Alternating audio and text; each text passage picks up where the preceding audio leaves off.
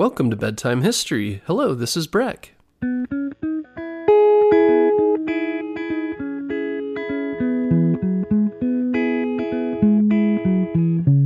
Guess what, parents? Bedtime History is now available on Story Button. Story Button is the easiest way to listen to our show without using screen devices like your phone or a tablet. Story Button is like a radio that's built for easy listening to your favorite kids' podcasts like ours. And the best part is there's no subscriptions or fees to access the content.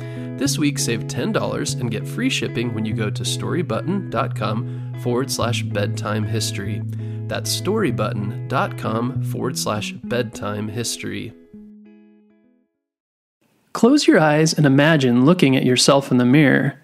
What do you see? Do you notice any particular features? Your eyes, hair, nose, mouth, ears, right away? Does looking at yourself make you feel anything in particular? What would someone be able to tell you from looking at you? Would they be correct? These are all questions about identity, something that was of great interest to the famous Mexican painter Frida Kahlo. She was known for her many portraits, self portraits, and other paintings inspired by nature and the culture of Mexico.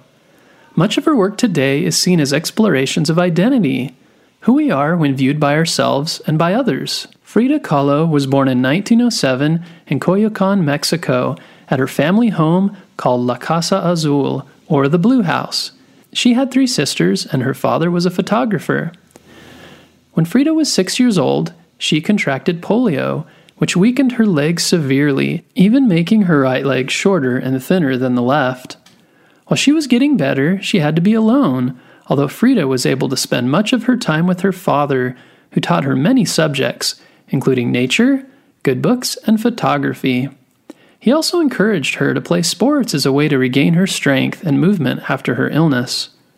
While she was learning from her father, Frida was able to help him with his photography and performing tasks like retouching, developing, and coloring his photos. Frida went to a special school called the National Preparatory School. Its students focused on learning science with the goal of eventually becoming doctors. At the time, the school had just started accepting women. Frida was a very smart student, read many books, and became very interested in Mexican culture. At school, she was hurt very badly when a bus she was on hit an electric streetcar. Among other injuries, her pelvic bone was fractured, her spine was broken in three places, and her right leg was broken in 11 places. Frida would be stuck in bed for three months as she underwent recovery to heal from the accident. Because of her injuries and the amount of time it took to recover from them, Frida would not be able to continue on with her plans to become a doctor. During this time, she found joy in art and took up her childhood hobby of painting again. She tried to make the best of this time and found joy in art and took up her childhood hobby of painting again. Her mother made her a special easel that she could use while lying in bed and Frida placed a mirror above the easel so she could see herself. She said, I paint myself because I am often alone, and I'm the subject I know best. For her paintings, Frida preferred to paint things as she saw them with her own eyes. She also painted portraits of her sisters and her school friends. In 1928, Frida met another artist named Diego Rivera. She asked him to give her his opinion of her work, and he was impressed. He called Frida an authentic artist.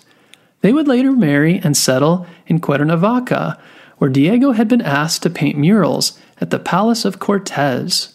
Her parents referred to Frida and Diego as the dove and the elephant in regards to the great differences between their size.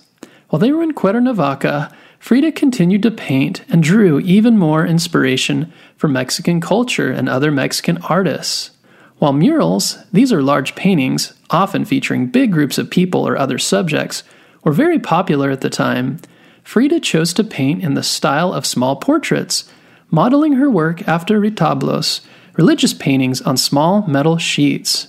She continued to focus on painting her subjects, herself included, realistically, including items from Mexican culture and nature to express herself and her ideas about herself and others. After her husband's work was completed in Cuernavaca, Frida and Diego moved to San Francisco, where he was asked to complete more murals or large paintings.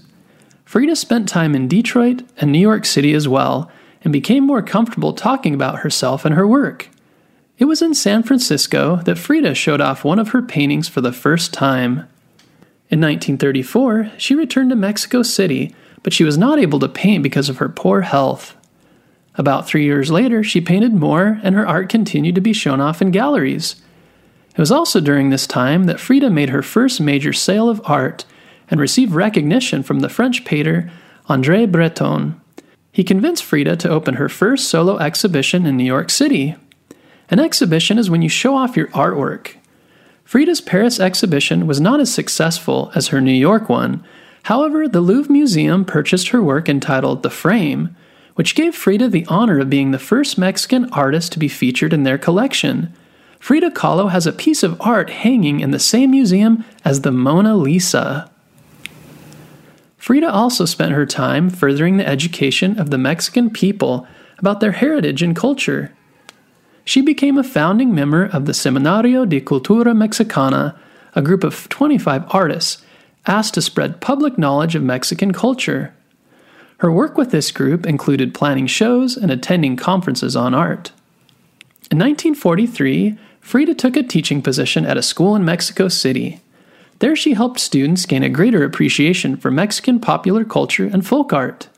She encouraged her students to take inspiration from the people and the things around them and to portray them as they saw them in real life or on the street. As her health got worse, Frida wasn't able to teach at the school, so she began teaching classes from her home, La Casa Azul. Four of her students devoted themselves to learning from and helping care for Frida. They were referred to as Los Fridos for their dedication to their teacher. Frida finally had the chance for her own solo exhibition in Mexico in 1953, towards the end of her life. Her health was so poor that the doctors advised her against attending the gallery but she felt so strongly about her art that she insisted on having her bed moved from her home to the gallery.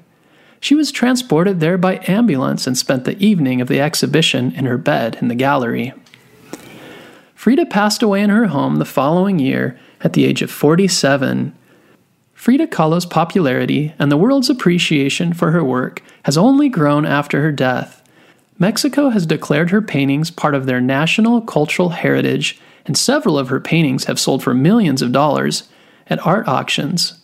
Her home is now a museum that is visited by around 25,000 people a month. There is also a park with a bronze statue in it dedicated to her in Mexico. She was also the first Mexican woman to be featured on a U.S. postage stamp. She has been the subject of movies, ballets, operas, and she even appeared as herself in the Disney movie Coco. People are interested in Frida Kahlo because of the way she lived her life and how she approached her works of art. Frida believed that people should be seen as they are and let her portraits speak for themselves. She painted art when she was in pain, when she was happy, and when she was sad. Her art helped her express herself and help people see her as she truly was.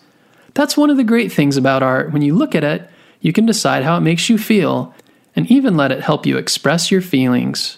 Thanks for listening to this episode about Frida Kahlo, and be sure to check in next week.